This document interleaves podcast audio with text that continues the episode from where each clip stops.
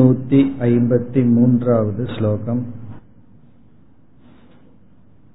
யா புத்தி வாசனாஸ்தாசோ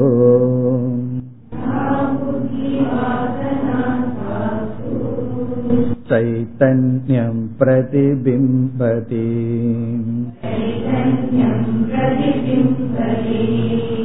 மேகாகாசவத ஸ்பஷ்ட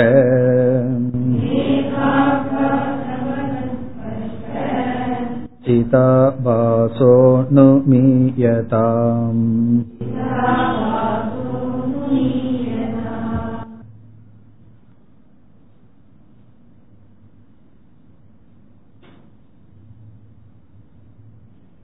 மாயா தத்துவத்தை பற்றி விசாரத்தை முடித்ததற்கு பிறகு ஈஸ்வர தத்துவத்தை பற்றிய விசாரம் ஆரம்பமாகின்றது.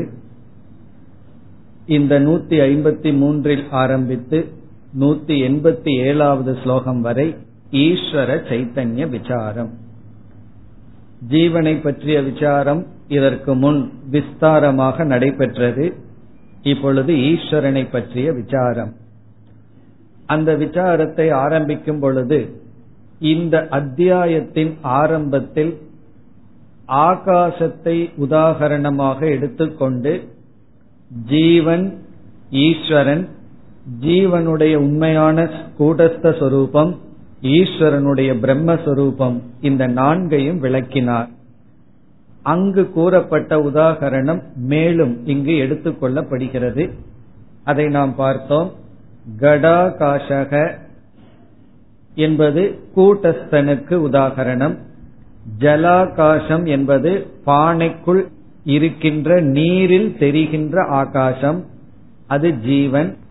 பிறகு மகாகாசம் வெட்டவெளி, அது பிரம்மத்துக்கு உதாகரணம். மேகம் இருக்கின்றது, மேகத்தில் இருக்கின்ற நீர்த்துளிகளில் ஆகாசம் பிரதிபிம்பிக்கின்றது, பெரிய ஆகாசம் அங்கு பிரதிபிம்பிக்கின்றது, அது ஈஸ்வரன்.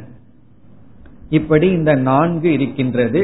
இதில் இப்பொழுது மேகாகாசமானது விசாரம் எடுத்துக்கொள்ளப்படுகிறது. ஏன்னா மேகாகாசம் என்பது ஈஸ்வரனுக்கு உதாகரணம். அதைத்தான் இங்கு ஆரம்பிக்கின்றார்.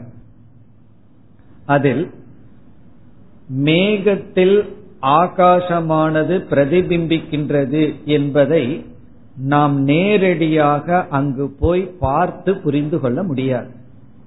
மேகத்துல நீர்த்துளிகள் இருக்கு, அதற்குள்ள வெட்ட வெளியான ஆகாசம் பிரதிபிம்பிக்கின்றதுங்கிறது நம்முடைய அனுபவம் அல்ல, ஆனால் அனுமானம், யூகிக்கத்தான் முடியும். அதே போல ஈஸ்வரனிடம் இருக்கின்ற சைத்தன்ய தத்துவத்தை நாம் அனுபவிக்க முடியாது, ஆனால் அறிந்து கொள்ள முடியும். இவ்விதம் இங்கு விசாரத்தை ஆரம்பிக்கின்றார். ஒன்று இருக்கிறதுன்னு சொன்னா அதற்கு பிரமாணம் சொல்ல வேண்டும், கண்ணுல காட்ட வேண்டும்.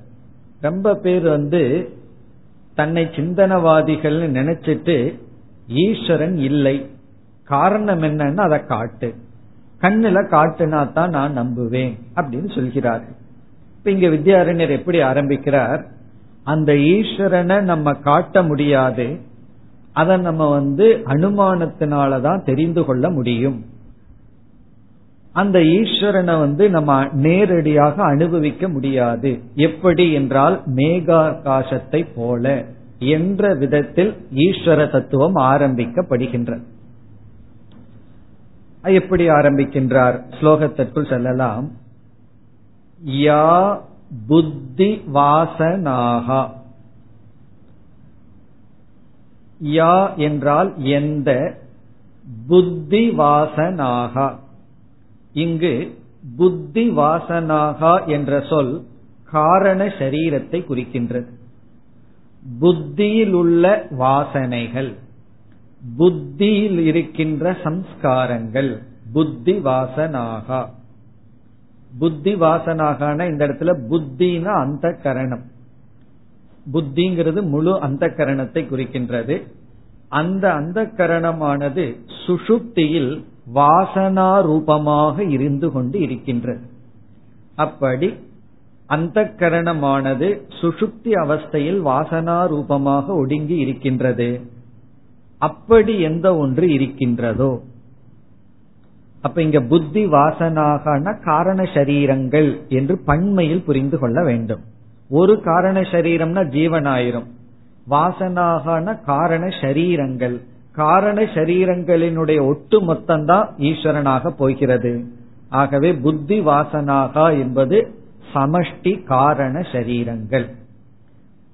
இப்ப எப்படி ஆரம்பிக்கிறார்? அப்படி ஒரு காரண சரீரம் இருக்கு, அந்த காரண சரீரம் வாசனா ரூபமாக இருக்கிறது. எதனுடைய வாசனை? அந்தக்கரணம் வாசனா ரூபமாக இருக்கிறது. அதற்கு அடுத்தது என்ன? தாசு, தாசுனா வாசனாசு. அப்படிப்பட்ட வாசனைக்குள் அப்படின்னு என்ன அர்த்தம்? அப்படிப்பட்ட காரண சரீரத்திற்குள், சமஷ்டி காரண சரீரத்திற்குள் சைத்தன்யம் பிரதிபிம்பதி, சைத்தன்யமானது பிரதிபிம்பிக்கின்றது அப்படின்னு சொல்ற. அதாவது புத்தியானது வாசனா ரூபமாக சுசுப்தி அவஸ்தையில் காரண ரூபமாக இருக்கின்றது. சமஷ்டி புத்தி, நம்முடைய அனைவருடைய புத்தியும் காரண ரூபத்தில் இருக்கின்றது, அது வாசனா ரூபமாக இருக்கிறது. அந்த வாசனைக்குள் சைத்தன்யமானது பிரதிபிம்பிக்கின்றது, பிரம்ம சைத்தன்யம் பிரதிபிம்பிக்கின்றது. இப்ப அந்த காரண சரீரத்தில் இருக்கிற சைத்தன்யம் பிரதிபிம்பிக்கின்றது நம்ம அனுபவிக்க முடியாது. எப்படி என்றால், உதாகரணத்தை இங்கு எடுத்துக்கொள்கிறார் இரண்டாவது வரியில்.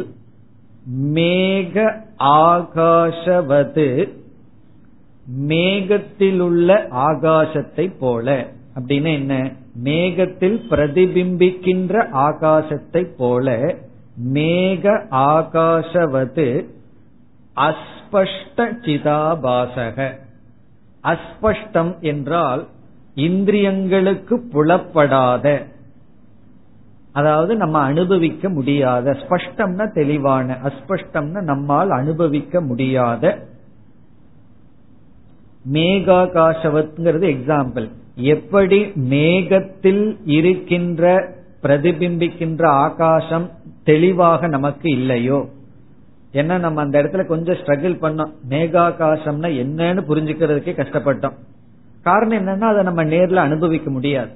ஜலாகாசத்தை ஈஸியா புரிஞ்சுக்கலாம். எனக்கு புரியலையேன்னா நம்ம ஒரு பானைய வச்சு அல்லது சொம்ப வச்சு ஆகாச அதுக்குள்ள இருக்கிற ரிஃப்ளெக்டட் ஆகாசம்னு காட்டிடலாம்.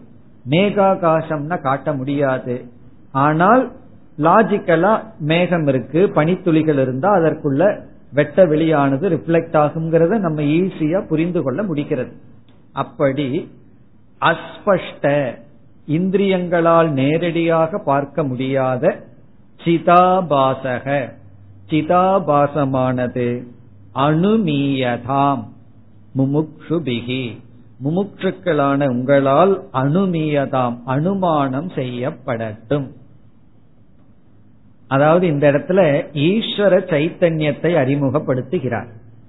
ஈஸ்வர சைத்தன்யம்னு சொன்னாவே பிரதிபிம்ப சைத்தன்யம், ஜீவ சைத்தன்யம்னு சொன்னாலும் சிதாபாசம். ஜீவனுடைய சொரூப சைத்தன்யம்னா கூட்டஸ்தன், ஈஸ்வரனுடைய சொரூப சைத்தன்யம்னா பிரம்மன். இப்ப ஈஸ்வர சைத்தன்யமான சிதாபாசமானது அனுமீயதாம், நீங்கள் யூகித்து புரிந்து கொள்ளுங்கள், அனுமானம் செய்து புரிந்து கொள்ளுங்கள். இங்க எப்படி ஈஸ்வரன் அறிமுகப்படுத்துறார்? அதாவது இனிமேல் வர்ற ஸ்லோகங்கள்ல ஈஸ்வரனுடைய அறிமுகம் மிக டெக்னிக்கலா இருக்க போகுது. ஈஸ்வரன் ஒரு தத்துவம் நமக்கு தெரியவே இல்லைன்னா இவ்விதத்துல அறிமுகப்படுத்துறார். அதாவது காரண சரீரம்னு ஒண்ணு இருக்கு, அந்த காரண சரீரம்னா என்னன்னு வேற சொல்லி விட்டுறார். புத்தியினுடைய வாசனா ரூபந்தான் காரண சரீரம். அந்த காரண சரீரத்திற்குள்ள என்ன ஆகின்றது? சிதாபாசமானது பிரதிபிம்பிக்கின்ற. உடனே நம்ம கேட்போம், காரண சரீரத்தில் இருக்கிற சிதாபாசன் நான் அறியவில்லையே, எனக்கு தெரியவில்லையேன்னு சொன்னா, அதனாலதான் சொல்றார் அனுமீயதாம், அது உங்களால் அனுமானம் செய்யப்படட்டும். காரணம் என்ன? அஸ்பஷ்ட சிதாபாசக, அது இந்திரியங்களால் அனுபவிக்க முடியாத சிதாபாசம்.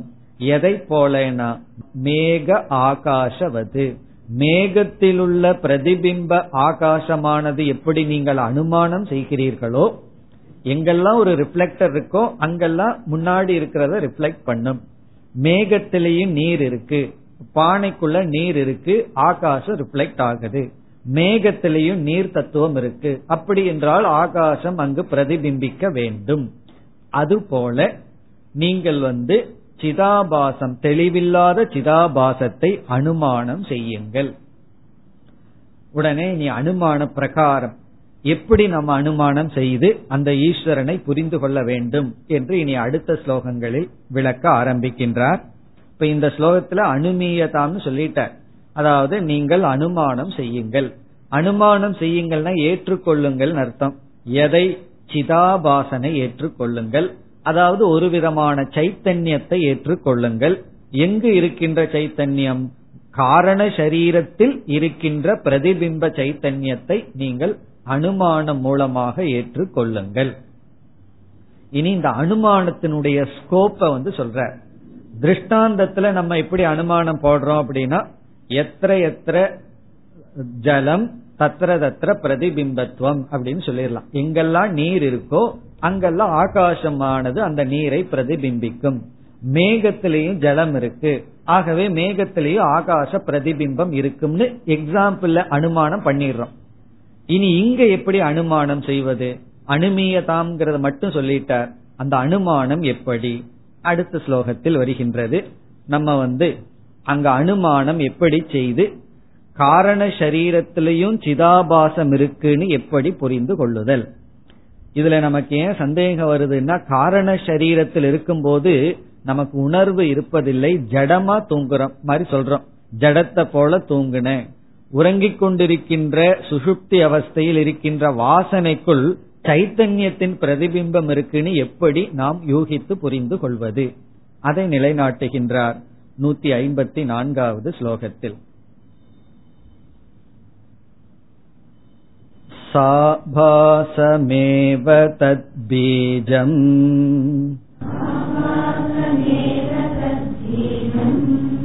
தீரூபேண ப்ரரோஹதி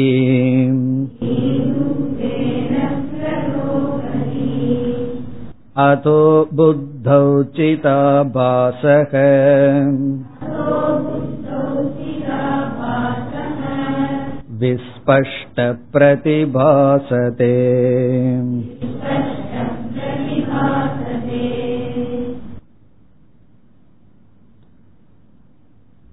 அனுமானத்தை நாம் பார்த்துவிட்டு ஸ்லோகத்திற்குள் செல்லலாம். இப்ப இங்கு என்ன சந்தேகம் என்பது முதல் தெளிவாக வேண்டும். சந்தேகமே புரியல அப்படின்னா அப்புறம் சந்தேகத்தினுடைய நிவர்த்தி எப்படி புரியும்? இங்க சந்தேகம் என்ன, நமக்கு என்ன குழப்பம் வந்திருக்குன்னா, காரண சரீரம்னு ஒரு தத்துவம் இருக்கு, அந்த காரண சரீரத்திற்குள்ள சேதன ரூபமான ஒரு சிதாபாசம் இருக்கிறதா இல்லையா, அதான் கேள்வி. இல்லை என்று சாங்கியர்கள் எல்லாம் சொல்கிறார்கள். சாங்கியர்கள் எல்லாம் பிரகிருத்தின் ஒரு தத்துவத்தை அறிமுகப்படுத்தி அந்த பிரகிருத்திங்கிற தத்துவத்துல சேத்தனத்துவம் இல்லை, அது வெறும் ஜடந்தான். புருஷன் ஒரு தத்துவத்தை அறிமுகப்படுத்தி அது சேத்தன தத்துவம், இந்த இரண்டும் வேறு வேறு அப்படியெல்லாம் சொல்கிறார்கள். நம்ம என்ன சொல்றோம், இந்த பிரகிருத்திங்கிற தத்துவம் காரண சரீரம்னு சொல்லி அதற்குள்ள ஒரு சேத்தன தத்துவம் சென்றுள்ளது, அதுதான் ஈஸ்வரன் அப்படின்னு சொல்லி சொல்றோம். சாங்கியன் ஏன் ஈஸ்வரனை ஒத்துக்கல அப்படின்னா, பிரகிருதிக்குள்ள சிதாபாசனை அவன் ஏற்றுக்கொள்ளவில்லை, ஏன்னா அது அவன் அனுபவத்துல பார்க்கவில்லை. நம்ம என்ன சொல்றோம், காரண சரீரத்துல சிதாபாசன் ஒரு சேத்தன தத்துவம் இருக்கு, அவர்தான் ஈஸ்வரன் அப்படின்னு சொல்றோம். அதற்குள்ள சேதன தத்துவம் இருக்குன்னு நீங்க எப்படி உணர முடியும்? அதான் நேரடியா பார்க்க முடியாதே என்றால், இப்ப நம்முடைய அனுமான பிரகாரம் எப்படின்னு சொன்னா, இப்பொழுது நமக்கு என்ன இருக்கு, புத்தி இருக்கு, அதாவது என்ன ஓட்டங்கள் எல்லாம் இருக்கு, அந்த கரணமானது இருக்கு.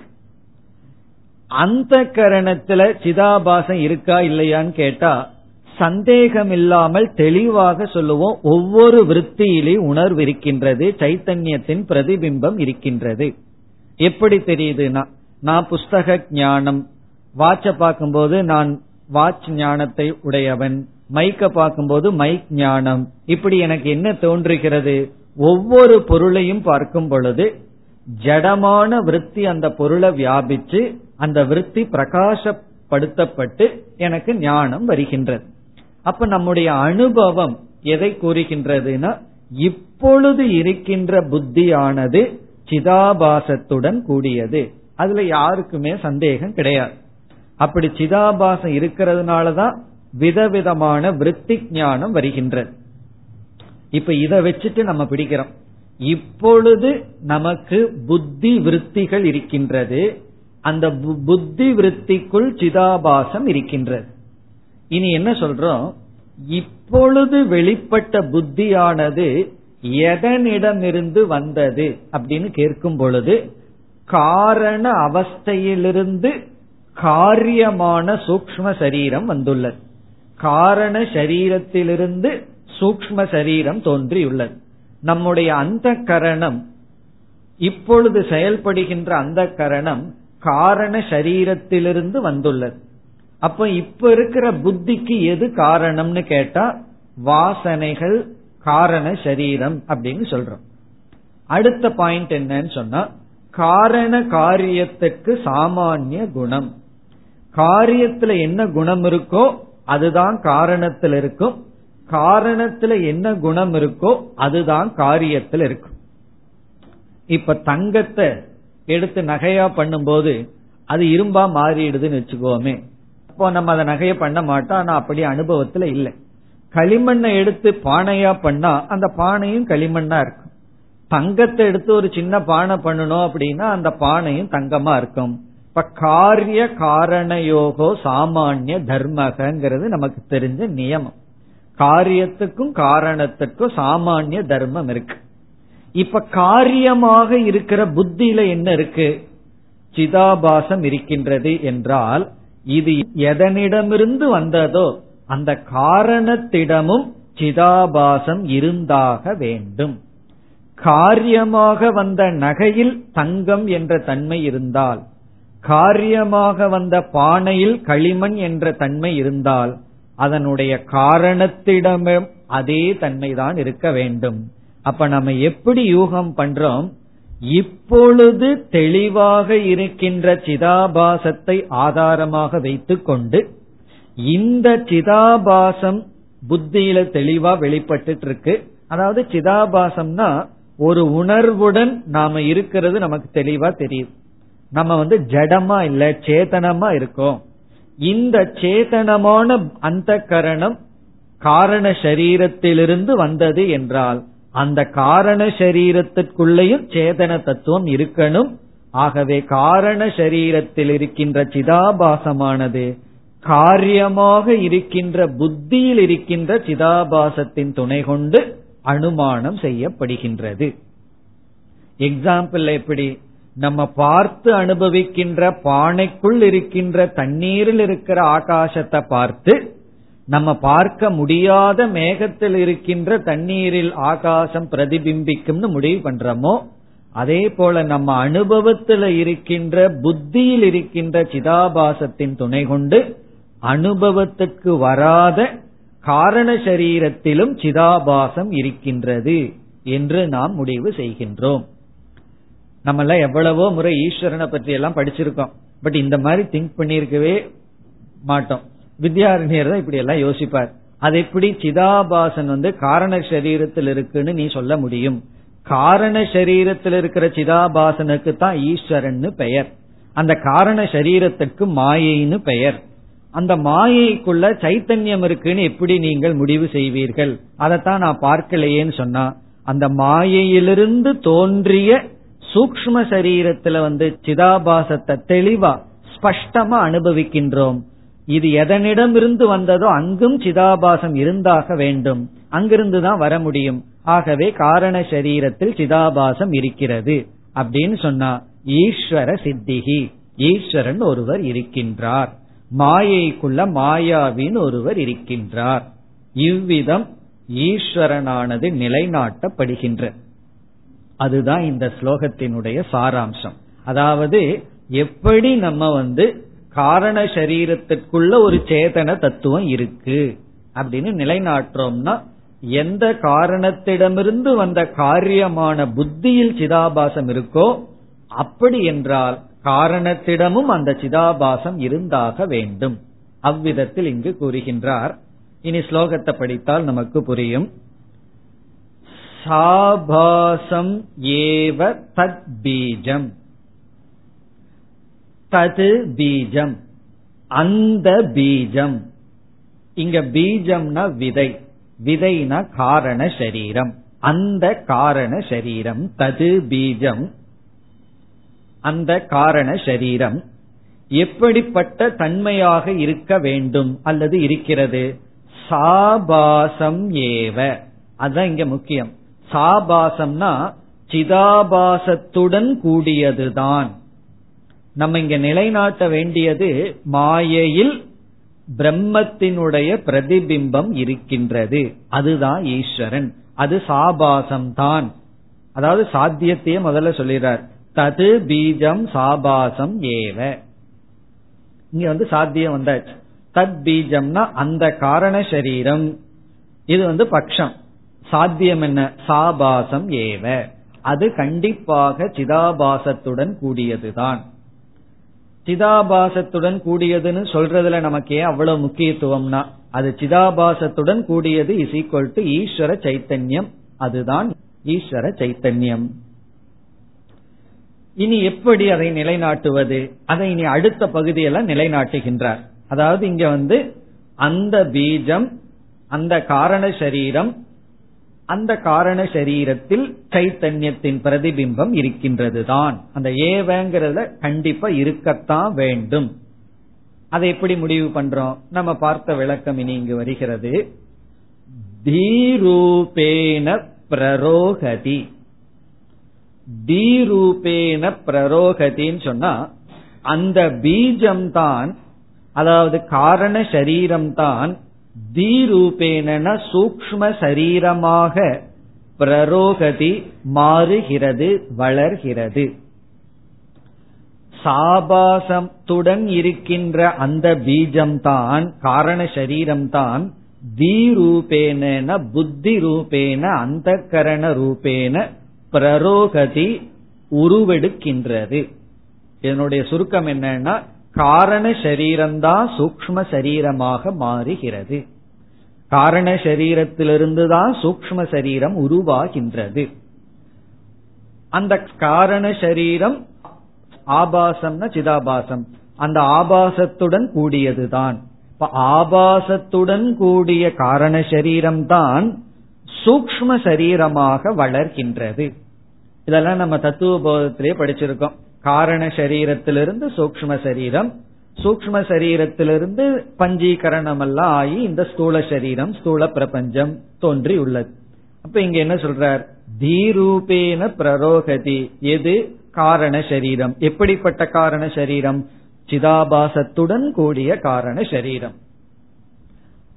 இப்ப இரண்டாவது வரியில் அதக, ஆகவேதான், புத்தௌ, புத்தியில், இங்க அந்த கரணத்தில், சிதாபாசக, சிதாபாசமானது விஸ்பஷ்ட பிரதிபாசதே, மிக தெளிவாக விளங்கிக் கொண்டிருக்கின்றது. அதக, ஆகவேதான், புத்தௌ, நம்முடைய புத்தியில், நம்முடைய எண்ண ஓட்டங்களில், நம்முடைய திங்கிங், நம்முடைய எண்ணங்களில், சிதாபாசக, சிதாபாசமானது ஒரு சேத்தன தத்துவம், உணர்வானது, விஸ்பஷ்ட பிரதிபாசதே, விஸ்பஷ்டன மிக தெளிவாக. இதற்கு முன்னாடி காரண சரீரத்துல அஸ்பஷ்டம்னு சொன்னார், இங்க வந்து விஸ்பஷ்டம், விசேஷேன மிக தெளிவாக பிரதிபாசதே விளங்கி கொண்டு இருக்கின்றது. அதாவது நம்ம எப்படி வேணாலும் போலாம், மேலிருந்தும் கீழே இறங்கலாம், கீழிருந்து மேல போலாம்.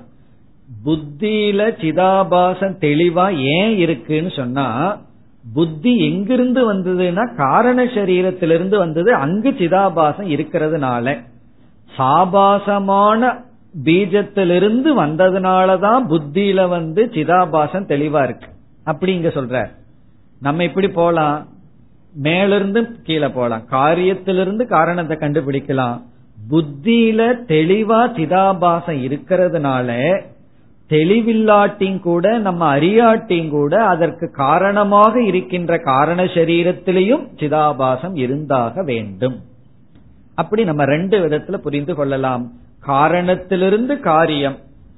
ஆனா இங்க எது சாத்தியம், எதை நம்ம புரிஞ்சிக்க வேண்டும், எதை இங்க புரிய வைக்க விரும்புகிறார் அப்படின்னா, புத்தியில சேதனத்துவம் இருக்குன்னு இங்க உபதேசம் அல்ல, அது நமக்கு தெளிவா தெரியுது. அதையும் சொல்லிட்டார், விஸ்பஷ்ட பிரதிபாசதேன்.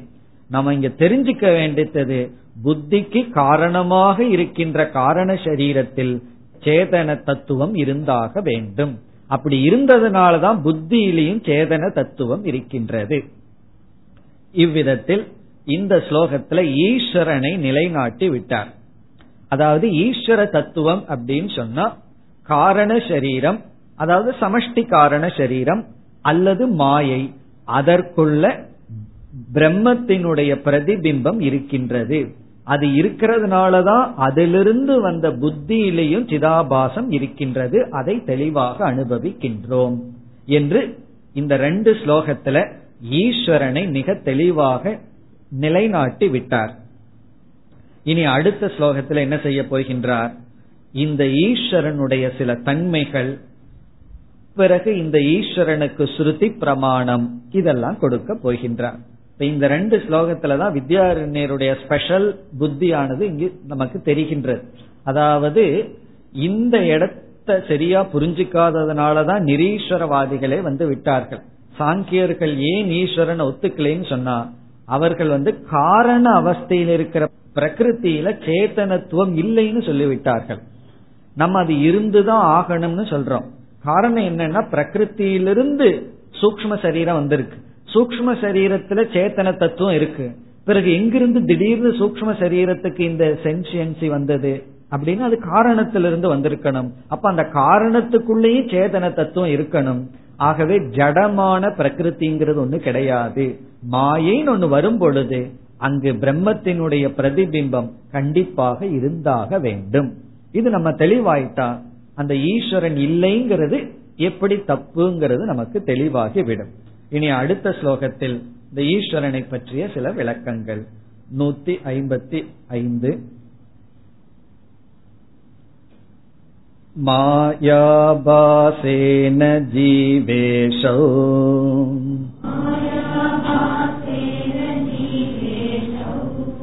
கரோதீதி ஸ்ருதௌ ஸ்ருதம்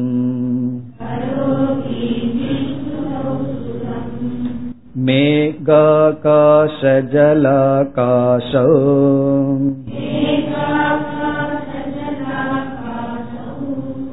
இவதௌ சுவ்யவஸ்திதௌ.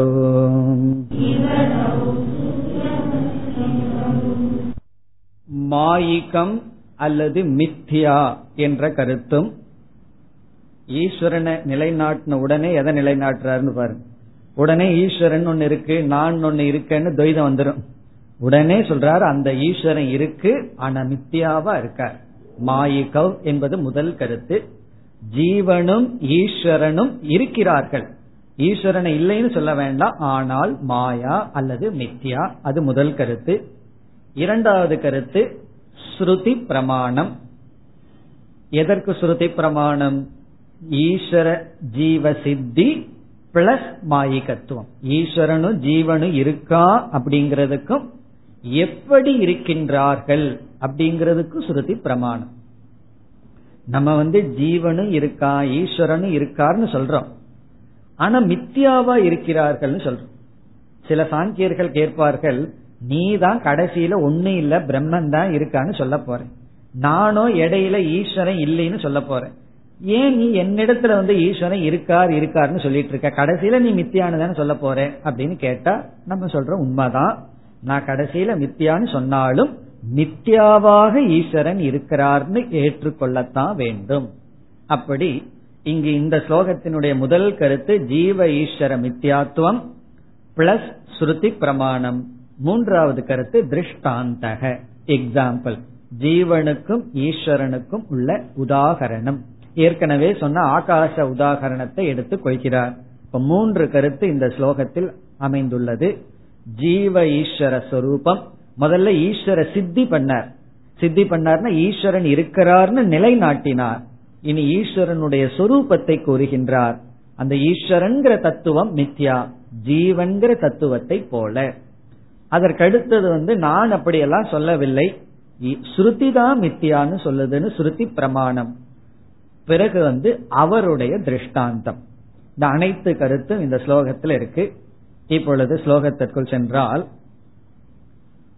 மாயாபாசேன ஜீவேஷௌ கரோதி ஸ்ருதௌ ஸ்ருதம். அதாவது ஜீவேஷௌ கரோதி, ஜீவனும் ஈஸ்வரனும் செய்யப்படுகின்றது, ஜீவனும் ஈஸ்வரனும் உருவாக்கப்படுகின்றது. அதாவது ஜீவனும் ஈஸ்வரனும் தோற்றத்துக்கு வருகிறது. எப்படி? மாயா ஆபாசேன, ஆபாசமாக, மாயையினுடைய ஆபாசமாக, மாயையில் இருக்கின்ற ஆபாசத்தன்மையாக ஜீவனும் ஈஸ்வரனும் தோற்றத்துக்கு வருகிறது, தோன்றியுள்ளார்கள்.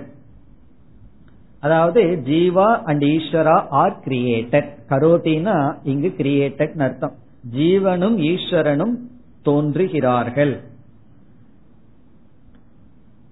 எப்படி? மாயையில் இருந்து தோன்றுகிறார்கள்.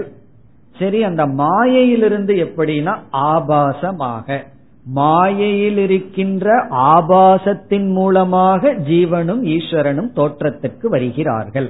அதான் அர்த்தம். மாயையில் உள்ள ஆபாசத்தின் மூலமாக, மாயையிலுள்ள சிதாபாசத்தின் மூலமாக ஜீவனும் ஈஸ்வரனும் தோற்றத்திற்கு வருகிறார்கள்.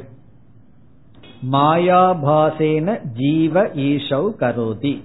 இங்க கரோதினா படைக்கப்படுகிறது, தோற்றத்துக்கு வருகிறது. ஆவிர்பவதின் அர்த்தம். கரோதிங்கிறது ஆவிர்பவதினா வெளிப்படுகின்றது.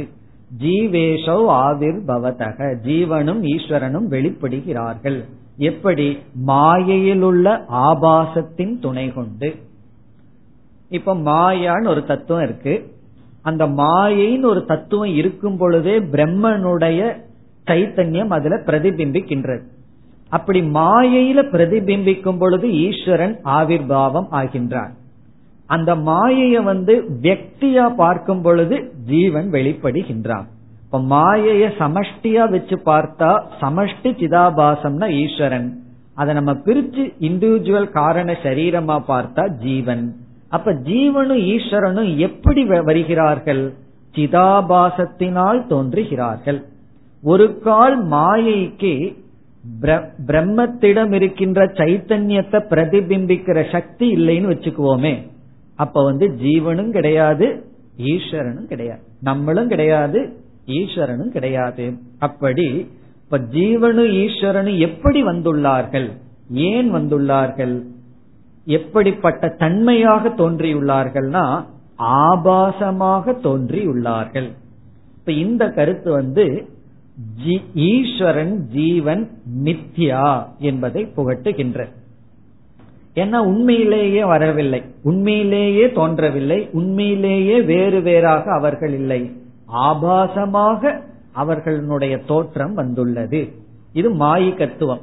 ஜீவனும் ஈஸ்வரனும் மாயா தத்துவத்திற்குள் வருகிறார்கள், அல்லது மித்யா என்ற கருத்து. அது முதல் கருத்து. பிறகு ஈதி ஸ்ருதௌ ஸ்ருதம், உடனே ஸ்ருதி பிரமாணத்தை கொண்டு வர்றார். இவ்விதம் ஸ்ருதம் கேட்கப்பட்டுள்ளது. யாரிடம் கேட்கப்பட்டுள்ளது என்றால் ஸ்ருதௌ. தாபனீய உபனிஷத்துல இப்படி ஒரு வாக்கியம் இருக்கு, மாயாபாசேன ஜீவேஷௌ கரோதி அப்படின்னு சொல்லி ஸ்ருதியில் கேட்கப்பட்டுள்ளது. இது எதுக்கு சொல்றாருன்னா பிரமாணம், ஸ்ருதி பிரமாணம். ஜீவன் ஈஸ்வரன் இருக்கிறாருங்கிறதுக்கு ஸ்ருதி தான் பிரமாணம். ஜீவன் இருக்கிறாருங்கிறதுக்கு ஸ்ருதி பிரமாணம் வேண்டாம். காரணம் என்ன? நம்ம இருக்கோம். நம்ம அதனால ஸ்ருதி கிட்ட போய் நான் இருக்கிறேனான்னு ஸ்ருதி கிட்ட கேட்க வேண்டாம். ஆனா எப்படி இருக்கிறேன்னு வேணா கேட்டுட்டு வரலாம். அது சொல்லும், நீ இந்த லட்சணத்துல இருக்கின்றாய். அதாவது சரீரத்தோட பார்த்தா சம்சாரிங்கிற லட்சணத்துல இருக்க, சரீரத்தை நீக்கி பார்த்தா பிரம்மங்கிற சொரூபத்தில் இருக்கிறாய்ங்கிறத ஸ்ருதி கிட்ட கேட்டு வரலாம். ஆனா ஈஸ்வரன் இருக்காருங்கிறது ஸ்ருதி கிட்டத்தான் கேட்டு தெரிந்து கொள்ள முடியும். அதனாலதான் ஸ்ருதியை நம்பாதவர்களுக்கு ஈஸ்வரனு தென்படுவதில்லை.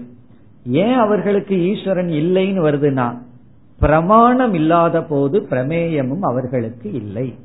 நான் கண்ணை மூடிட்டேன்னு சொன்னா எனக்கு காட்சிகள் இல்லை. காட்சிகள் ஏன் இல்லைன்னா, அதுக்கு தகுந்த பிரமாணத்தை நான் பயன்படுத்தவில்லை. அப்போ ஸ்ருதிங்கிற பிரமாணத்தை ஒருத்தர் விட்டுட்டாங்கன்னா கண்டிப்பா அந்த பிரமாணத்தின் பலனான ஈஸ்வரனையும் அவர்கள் விட்டு விடுவார்கள். அப்படி இங்க ஸ்ருதியின் மூலமாக ஈஸ்வர அஸ்தித்வம், ஈஸ்வர மித்யாத்துவம், அந்த ஈஸ்வரன் இருக்காருங்கிறது ஸ்ருதி தான் நமக்கு சொல்லிக் கொடுக்குது. அந்த ஈஸ்வர மித்யாவா இருக்கார், மாயாபாசமாக இருக்கிறாருங்கிறது ஸ்ருதி தான் நமக்கு சொல்கின்றது. இப்ப முதல் வரியிலேயே நமக்கு ரெண்டு கருத்தும் கிடைச்சிருது. ஒன்னு, ஈஸ்வரனுடைய சொரூபம் மித்யாங்கிறதும், ஈஸ்வரனுக்கு பிரமாணம் ஸ்ருதிங்கிறதும் கிடைச்சாச்சு. இதற்கு முன்னாடி அந்த ஈஸ்வர சைத்தன்யம் காரண சரீரத்துல இருந்துதான் ஆகணும்னு அனுமீயதாம்னு சொல்லி அனுமானம் பண்ணி நிலைநாட்டினார். இந்த அனுமானம் பண்ணி நிலைநாட்டினா போதாது, ஸ்ருதிதான் உண்மையான பிரமாணம்னு ஸ்ருதியை காட்டினார். பிறகு இரண்டாவது வரியில் அவருடைய உதாகரணத்தை ஞாபகப்படுத்துகின்றார். நம்ம பார்த்ததுதான், மேகாகாச ஜலாகாசௌ இவ, இவருடைய உதாகரணம் மேகாகாசத்தையும் ஜலாகாசத்தையும் போல. ஜலாகாசம் யாரை குறிக்கின்றது? ஜீவனை குறிக்கின்றது. மேகாகாசம் ஈஸ்வரனை குறிக்கின்றது.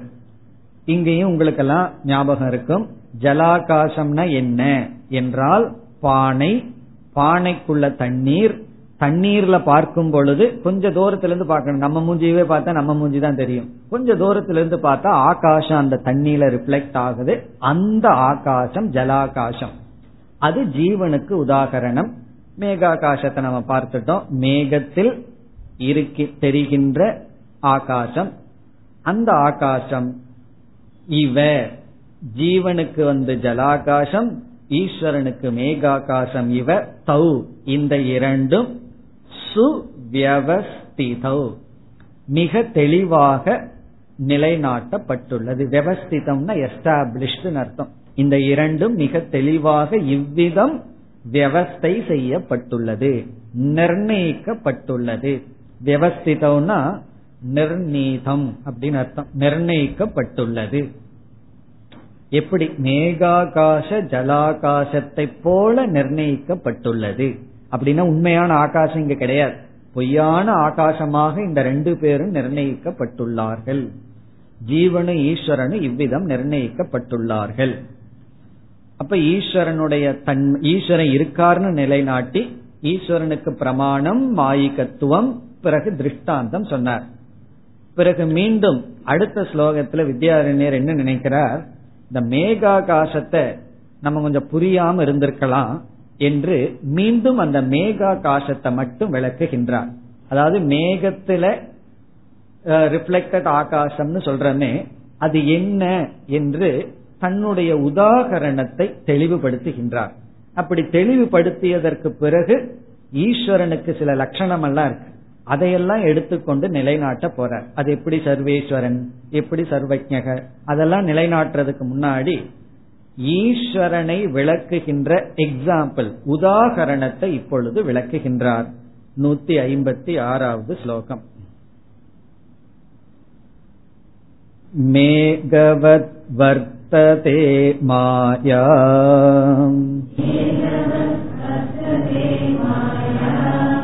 மேகஸ்தித துஷாரவத்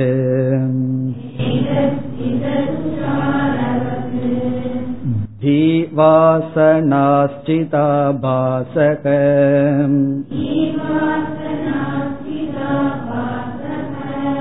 துஷாரஸ்தகவத்ஸ்திதக.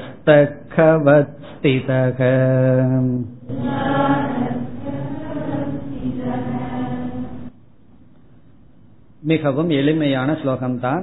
இங்க என்ன சொல்றார் என்றால், மேகாகாசம் என்பதை ஈஸ்வரனுக்கு உதாகரணமாக எடுத்துக்கொண்டார். அந்த மேகாகாசத்தையும் ஈஸ்வரனையும் எப்படி உதாகரணம் பொருந்தும் என்று சொல்கின்றார். இதுல 3 ஐட்டத்தை எடுத்துக்கொண்டு சமப்படுத்துகின்றார். அதையெல்லாம் பார்த்துட்டு ஸ்லோகத்திற்குள்ள போலாம். முதல் ஐட்டம் மேகம் இஸ் ஈக்வல் டு மாயா. அது ஃபர்ஸ்ட் பேர் மேகம் இஸ் ஈக்வல் டு மாயா. அதாவது மேகம் இருக்கு, நம்ம கீழிருந்து பார்த்தோம்னா ஒரு பெரிய மேகம் இருக்கு. மேகம் இருக்குன்னு சொன்னா நம்ம மெட்ராஸ்ல இருக்கிற மேகம் அல்ல, மழை கொடுக்கின்ற மேகம். இது மேகம் இருக்கான ஒரு அங்க தண்ணியே இல்லாத மேகம். அப்படி இல்லாத மேகம் கார் மேகம்னு சொல்லுவோமே, அப்படி மேகம் பார்க்கிறோம். அது மாயைக்கு உதாகரணம். இரண்டாவது பெயர் அந்த மேகத்தில் இருக்கின்ற நீர் துளிகள். மேகஸ்த துஷாராகா. துஷாரம் அப்படின்னா நீர்த்துளி. மேகஸ்த துஷாரம்னா மேகத்தில் இருக்கின்ற பனித்துளிகள், நீர்த்துளிகள். ஏன்னா அதுதான மழையா கீழே விழுகுது. இப்ப மேகத்தில் இருக்கின்ற நீர்த்துளிகள் மேகஸ்த துஷாராகா. அது எதற்கு உதாகரணம் என்றால் தீவாசனாகா. தீவாசனம்னா காரண சரீரங்கள், நம்முடைய காரண சரீரங்கள் அல்லது சமஷ்டி காரண சரீரத்தில் உள்ள வாசனைகள். நம்ம சமஷ்டி காரண சரீரத்தில் இருக்கிற வாசனைகள், ஒவ்வொரு வாசனையும் ஒவ்வொரு நீர்த்துளியா. இப்ப மேகத்துல எவ்வளவு நீர்த்துளி இருக்குன்னா நம்ம போய் கவுண்ட் பண்ண முடியுமோ? அதே போல நம்ம காரண சரீரத்துல எத்தனை வாசனைகள் இருக்குன்னா அதை கவுண்ட் பண்ணவே முடியாது. ஒருவர் ரிஷிகேஷுக்கு அந்த பக்கம் போய் 17 வருஷம் குகைக்குள்ள இருந்தார். ஏன்னா அவருடைய வாசனை அவர் தூரம் அவ்வளவு நாள் அவர் உள்ள உட்கார வச்சிருந்தது. பிறகு திடீர்னு வெளியே எவ்வளவு ஆக்டிவா இருக்க முடியுமோ அவ்வளவு ஆக்டிவா இருந்தார். இதெல்லாம் என்னன்னா வாசனையினுடைய பியூட்டி. இந்த வாசனை என்ன பண்ணுச்சு? எல்லாம் வேண்டாம், எதுவும் வேண்டான்ட்டு போனவரு அதுக்கப்புறம் எவ்வளவு பிஸியா இருக்க முடியுமோ அவ்வளவு பிஸியா இருந்தார். இது எதனுடைய மகிமைனா வாசனையினுடைய மகிமை. அது அவருக்கே தெரியல நமக்குள்ள இப்படி செயல்படுற ரஜோகுண வாசனைகள் எல்லாம் இருந்திருக்குன்னு சொல்லி. கொஞ்ச காலம் சாத்விகமான, அதை சாத்விகம் சொல்ல முடியாது, தாமசம் தான் சொல்லி ஆகணும், தாமசமான வாசனைகள் இருந்ததை அவர் சாத்விகம்னு நினைச்சிட்டார். எனக்கு எதுவுமே வேண்டாம்னு நினைச்சிட்டார். இதெல்லாம் என்னன்னா வாசனையினுடைய அழுத்தங்கள். இப்படி எத்தனையோ வாசனைகள் இருக்கு. அந்த தீ வாசனைகள்லாம் காரண சரீரத்துக்குள்ள இருக்கு. நமக்கே தெரியாது எந்த நேரத்துல எது மேல ஆடி நம்ம ஆட்டி வைக்குமோ. அந்த வாசனைகள் எண்ணிக்கைக்கு அடங்காதது. அதை எதற்கு உதாரணமா சொல்றாருன்னா மேகத்தில் உள்ள நீர்த்துளிகள். அது இரண்டாவது. அப்ப துஷாரம்னா நீர்த்துளிகள், மேகஸ்தனா மேகத்தில் உள்ள நீர்த்துளிகள் காரண சரீரத்தில் உள்ள வாசனைகள். இனி மூன்றாவது பெயர் என்னன்னு சொன்னா மேகத்தில் உள்ள நீர் துளிகளுக்குள்ள ஆகாசம் ரிஃப்ளெக்ட் ஆகும் அல்லவா, அது மேகத்தில் உள்ள நீர் துளிகளில் பிரதிபிம்பிக்கின்ற ஆகாசம். மூன்றாவது மேகஸ்த ஆகாச பிரதிபிம்பக, மேகத்தில் உள்ள நீர்த்துளிகளுக்குள் இருக்கின்ற பிரதிபிம்பிக்கின்ற ஆகாசம். அதற்கு இங்க உதாகரணம் வாசனையில் பிரதிபிம்பிக்கின்ற சிதாபாசம். நம்ம வாசனைகள்ல இருக்கின்ற சிதாபாசம்.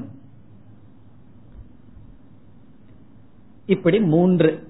அதுதான் இந்த ஸ்லோகத்தினுடைய சாராம்சம். அதாவது மேகம் இஸ் ஈக்வல் டு, மேகம்னா டோட்டலா பாருங்க, இஸ் ஈக்வல் டு மாயை. டோட்டலா பார்க்கிறோம். மேகத்துக்குள்ள நீர் துளிகள் இருக்கு. இந்த மேகமும் உபாதி, நீர் துளிகளும் உபாதி. அந்த நீர்த்துளிகள் நம்முடைய வாசனைகள். ஏன்னா நீர்த்துளிகளினுடைய சேர்க்கை தான் மேகம், நம்முடைய வாசனைகளினுடைய சேர்க்கை தான் காரண சரீரம். மூன்றாவதா அந்த நீர்த்துளிகளுக்குள்ள பெரிய ஆகாசம் பிரதிபிம்பித்துக் கொண்டு இருக்கு. அதே போல நம்முடைய வாசனைகளுக்குள் சிதாபாசமானது பிரதிபிம்பித்துக் கொண்டு இருக்கின்றது. அதாவது சிதாபாசம் இருக்கின்றது. இப்ப இந்த இடத்துலதான் நமக்கு ஒரு நுட்பமான சந்தேகம் வரும். வாசனைகளுக்குள்ள சிதாபாசம் சேதன ரூபமா இருக்குன்னு சொன்னா எனக்கு ஏன் அனைத்து வாசனைகளும் தெரியவில்லை? இப்படி ஒரு கேள்வி வரும். ஏன்னா ஜடமா இருந்தா எனக்கு தெரியாம இருக்கலாம், இப்ப நம்ம என்ன சொல்றோம், எனக்குள்ள என்ன வாசனை இருக்குன்னு எனக்கே தெரியலையே, அது வெளிப்பட்டதுக்கு அப்புறம் தானே தெரியுது. ஆனா சாஸ்திரத்துல என்ன சொல்லுது, அந்த வாசனை சேத்தன ரூபமா இருக்கு, அந்த வாசனைக்குள்ள சிதாபாசம் இருக்கு, இட் இஸ் எ சென்சியன்ட் வாசனைன்னு சொல்லப்பட்டிருக்கு, அது ஏன் தெரியவில்லை அப்படின்னு ஒரு சந்தேகம் வந்தா அதுக்கு நம்ம என்ன பதில் சொல்றோம் அப்படின்னா, அந்த வாசனைகளுக்குள்ள சேத்தன தத்துவம் இருந்தாலும் அது சுஷுப்தி அவஸ்தையில நம்ம இருக்கோம். அப்போ நம்ம ஜாகிரத் சொப்பனத்துக்குள்ள வரும் பொழுது அவ்வளவு வாசனைகள் இருந்தாலும் ஏதோ ஒரு இரண்டு வாசனைகளோட தான் நம்ம சம்பந்தப்படுறோம், கவனம் அங்குதான் இருக்கு, அபிமானம் அங்குதான் இருக்கு. இப்ப அதுக்கு என்ன வேற உதாரணம் சொல்லலாம்னா, கண்ணை திறந்து பார்க்கிறோம், எவ்வளவு காட்சிகள் எல்லாம் விழுகிறதுக்கு வாய்ப்பு இருந்தாலும் நம்ம மனம் எந்த பொருளை பார்க்குதோ அதைத்தான் பார்ப்போம், நீதிய பார்க்கவே மாட்டோம். இப்ப என் முன்னாடி ஒருவர் நிக்கிறார், நான் அவரை பாத்துறேன், அடுத்த நிமிஷம் என்கிட்ட கேள்வி கேட்கிறாருன்னு வச்சுக்கோமே, என்ன அவரை பார்த்துட்டு நான் திரும்பிக்கிறேன், என்கிட்ட கேட்கிறார் நான் வாட்ச் கட்டிட்டு இருந்தனா இல்லையான்னு கேட்டா நான் சொல்ல முடியாது. காரணம் என்னன்னா, நான் அந்த நேரத்துல அவருடைய வாட்ச்ல என்னுடைய புத்தி போகல, அவருடைய முகத்துல போயிருக்கு, அவ்வளவுதான். விபூதி வச்சனா இல்லையான்னா வேணா நான் சொல்லலாம், காரணம் என்னன்னா நான் முகத்தை பார்த்திருக்கலாம். அதுபோல நம்ம விழித்து கொண்டவுடன் எவ்வளவு வாசனைகள் இருந்தாலும் நாம ஏதோ ஒரு வாசனையில தான் அபிமானம் வைத்து செயல்படுகின்றோம், அதனால நமக்கு தெரிவதில்லை, தெரிய போவதும் இல்லை. அதனாலதான் வாசனாட்சயம் சாஸ்திரத்துல சொல்லப்பட்டுள்ளது. வாசனாட்சயம்னு சொன்னா நமக்குள்ள எத்தனையோ வாசனை இருந்தாலும் ஞானத்தினால அந்த வாசனைகளை எல்லாம் க்ஷயம் பண்ணணும். எப்படின்னு சொன்னா அதனுடைய ரியாலிட்டியை எடுத்துறணும், அதுக்கு இருக்கிற முக்கியத்துவத்தை நீக்கிட்டோம்னா எந்த வாசனையும் நம்ம சம்சாரி ஆக்காது அப்படின்னு அங்க நிதித்தியாசன டாபிக்ல பேசப்படுகிறது. இந்த இடத்துல என்ன சந்தேகம், என்ன பதில்னு சொன்னா, அனைத்து வாசனைகளும் சேதனா ரூபமாக இருந்தாலும் சுஷுப்தி அவஸ்தையில் இருக்கிறதுனால தெரிவதில்லை. சரி, ஜாகிரத்துல வந்தா தெரியணுமேனா, ஜாகிரத்துல வந்தாலும் நம்ம ஒரு சில வாசனைகளுடன் வியஷ்டியில தான் அபிமானம் வைக்கின்றோம். ஈஸ்வரனுக்கு ஜீவனுக்கு என்ன வித்தியாசம்னா, ஈஸ்வரன் அனைத்தையும் அறிவார், நம்ம வியஷ்டியத்தான் அறிவோம். அந்த கருத்துல இனிமேல் ஆசிரியரே சொல்ல போற, சர்வேஸ்வர சர்வஜ்ஞகனால விளக்க போற, அங்க நம்ம பார்ப்போம். இப்ப இந்த இடத்துல இந்த மூன்று தான் சம்பந்தப்படுத்தி நமக்கு புரிய வைக்கின்றார். இப்பொழுது ஸ்லோகத்திற்குள் சென்றால், மேகவத் வர்த்ததே மாயா, மிக தெளிவாக சம்பந்தப்படுத்துகிறார். மேகத்தை போல, மேகவத் மேகத்தை போல மாயா வர்த்ததே, மாயை இருக்கின்றது அப்படின்னு இங்க என்ன சொல்றார், மேகக இஸ் ஈக்வல் டு மாயா அப்படின்னு சொல்றார். மேகக இஸ் ஈக்வல் டு மாயா, மேகத்தை போல மாயை உள்ளது. அதாவது நான் மாயையை மேகத்துக்கு உதாரணமாக கூறியுள்ளேன் அப்படின்னு சொல்றார். குழந்தைக்கு சொல்ற மாதிரி சொல்றார், நான் மேகத்தை மாயைக்கு உதாரணமாக கூறியுள்ளேன், மாயையை மேகத்திற்கு உதாரணமாக கூறியுள்ளேன். பிறகு அடுத்தது என்ன, மேகஸ்தித துஷாரவது, மேகஸ்தித மேகத்தில் இருக்கின்ற, மேகஸ்திதனா மேகத்திற்குள் இருக்கின்ற, துஷாரவது துஷாரம்னா நீர்த்துளிகளை போல, எது இருக்கின்றது, இரண்டாவது வரைக்கும் வந்துடணும், தீவாசனாகா, அதோட ஒரு ஃபுல் ஸ்டாப், தீவாசனாகா வர்த்தந்தே, மேகத்தில் உள்ள துஷாரத்தை நீர்த்துளிகளை போல தீவாசனைகள் உள்ளன. தீவாசனாக சிதாபாசாகனு சேர்த்திருக்கூடாது, தீவாசனாக அதுக்கு அதற்கு எக்ஸாம்பிள். மேகத்தில் இருக்கின்ற நீர்த்துளிகள் எதோடு ஒப்பிடப்படுகிறது, புத்தியில் உள்ள வாசனைகள், அதை நம்ம பார்த்ததுதான் ஏற்கனவே, மூணு நம்ம பார்த்துட்டோம், இது ரெண்டாவது. பிறகு மூன்றாவது என்ன, சிதாபாசக, மூன்றாவது சிதாபாசம். சிதாபாசம் எங்க இருக்கிற சிதாபாசம், ஒவ்வொரு வாசனையிலும் இருக்கின்ற சிதாபாசம், அது எதற்கு உதாகரணம்? கடைசி பகுதி துஷாரஸ்த. துஷாரஸ்த அப்படின்னா துஷாரத்திற்குள் இருக்கின்ற. துஷாரஸ்த துஷாரம்னா நீர்த்துளியில் இருக்கின்ற. கவத் அப்படின்னா க அப்படின்னா ஆகாசம் அர்த்தம். ஆகாசத்துக்கு ஒரே ஒரு எழுத்துல ஒரு சொல்ல இருக்கு க. கம் கம்னா கன ஆகாசம். கவத் அப்படின்னா ஆகாசத்தை போல ஸ்திதக இருக்கின்றது. அப்படின்னு என்ன? நீர்த்துளிக்குள் பிரதிபிம்பிக்கின்ற ஆகாசத்தை போல இருப்பது சிதாபாசம். அதான் சேர்த்து படிச்ச ஏதோ மாதிரி இருக்கு, கொஞ்சம் பிரிச்சா தெளிவா புரிஞ்சிடும். துஷாரஸ்த துஷாரத்தில் இருக்கின்ற கவத் அதில் இருக்கின்ற ஆகாசத்தை போல ஸ்திதக இருப்பது எது? சிதாபாசக சிதாபாசம். நம்முடைய வாசனைக்குள் இருக்கின்ற சிதாபாசம் என்பது நீர்த்துளிகளுக்குள் பிரதிபிம்பிக்கின்ற ஆகாசத்தை போல. இவ்விதம் என்ன செய்துள்ளார்? அவருடைய உதாகரணத்தை தெளிவுபடுத்தி உள்ளார். இல்லைன்னா உதாகரணமே நமக்கு புரியாது. சம்டைம் தாஷ்டாந்தம் புரிஞ்சிடும், ஆனா எதற்காக சொல்லப்பட்டதுன்னு புரியாமல் போகும். அதை இங்கு தெளிவுபடுத்தி உள்ளார். இனி அடுத்த ஸ்லோகத்தில் ஈஸ்வரனுடைய சில லட்சணங்களை கூற ஆரம்பிக்கின்றார். 157 மாயாதீனஸ்சிதாபாசக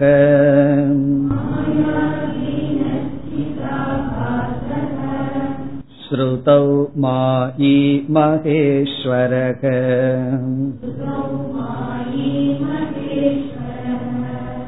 அந்தர்யாமி ச சர்வஜ்ஞஹ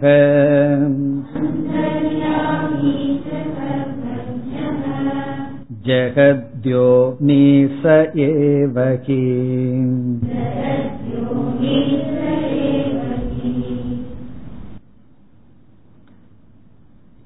இந்த ஸ்லோகத்தில் ஈஸ்வரனுக்கு 5 இலக்கணங்கள் குறிப்பிடுகின்றார். 5 லட்சணம் இங்கு சொல்கின்றார். இவைகளையெல்லாம் விளக்கப் போகின்றார். ஈஸ்வரனுக்கு 5 லட்சணம் இங்கு சொல்கின்றார். 5 பெயர். அதாவது சாஸ்திரத்துல ஈஸ்வரனுக்கு எத்தனையோ இலக்கணங்கள் லட்சணங்கள் விளக்கங்கள் உள்ளது. அதையெல்லாம் இங்கு குறிப்பிடுகிறார். அதுல ஒரு 5 லட்சணத்தை எடுத்துக் கொள்கின்றார். ஒன்று மாயி. ஒன்று மாயி. மாயினா மாயை தன்வசம் உடையவர் மாயி. இரண்டாவது மகேஸ்வரக. இதெல்லாம் விளக்கப் போகின்றார். மூன்றாவது அந்தர்யாமி. இதெல்லாம் நம்ம கேட்ட சொற்கள் தான் அந்தர்யாமி. நான்காவது சர்வஜ்ஞக. எப்படி சர்வஜ்ஞனெல்லாம் விளக்கப் போகின்றார். ஐந்தாவது ஜெகத்யோனிகி. ஜெகத்யோனிகி. இந்த 5 ஈஸ்வரனுக்கான விளக்கம் அல்லது ஈஸ்வர சொரூபம். இப்படி ஈஸ்வரன் இருக்கின்றார். மாயியாக, மகேஸ்வரனாக, அந்தர்யாமியாக, சர்வஜனாக, ஜெகத்யோனியாக இருப்பவர் ஈஸ்வரன். இனி இதுல மகேஸ்வரன், அந்தர்யாமி, சர்வஜக, மாயி இந்த சொற்கள் எல்லாம் விளக்கப்பட இருக்கின்ற. எப்படி சொல்கின்றார்னு சொன்னா இதெல்லாம் ஸ்ருதி தான் ஆதாரம். ஸ்ருதியில தான் இப்படிப்பட்ட சொற்கள் இருக்கின்றதுன்னு ஸ்ருதி பிரமாணத்துடன் விளக்க இருக்கின்றார். அடுத்த வகுப்பில் பார்ப்போம். ஓம் பூர்ணமத பூர்ணமிதம் பூர்ணாத் பூர்ணமுதச்யதே பூர்ணஸ்ய பூர்ணமாதாய பூர்ணமேவாவசிஷ்யதே. ஓம் சாந்தி சாந்தி சாந்தி.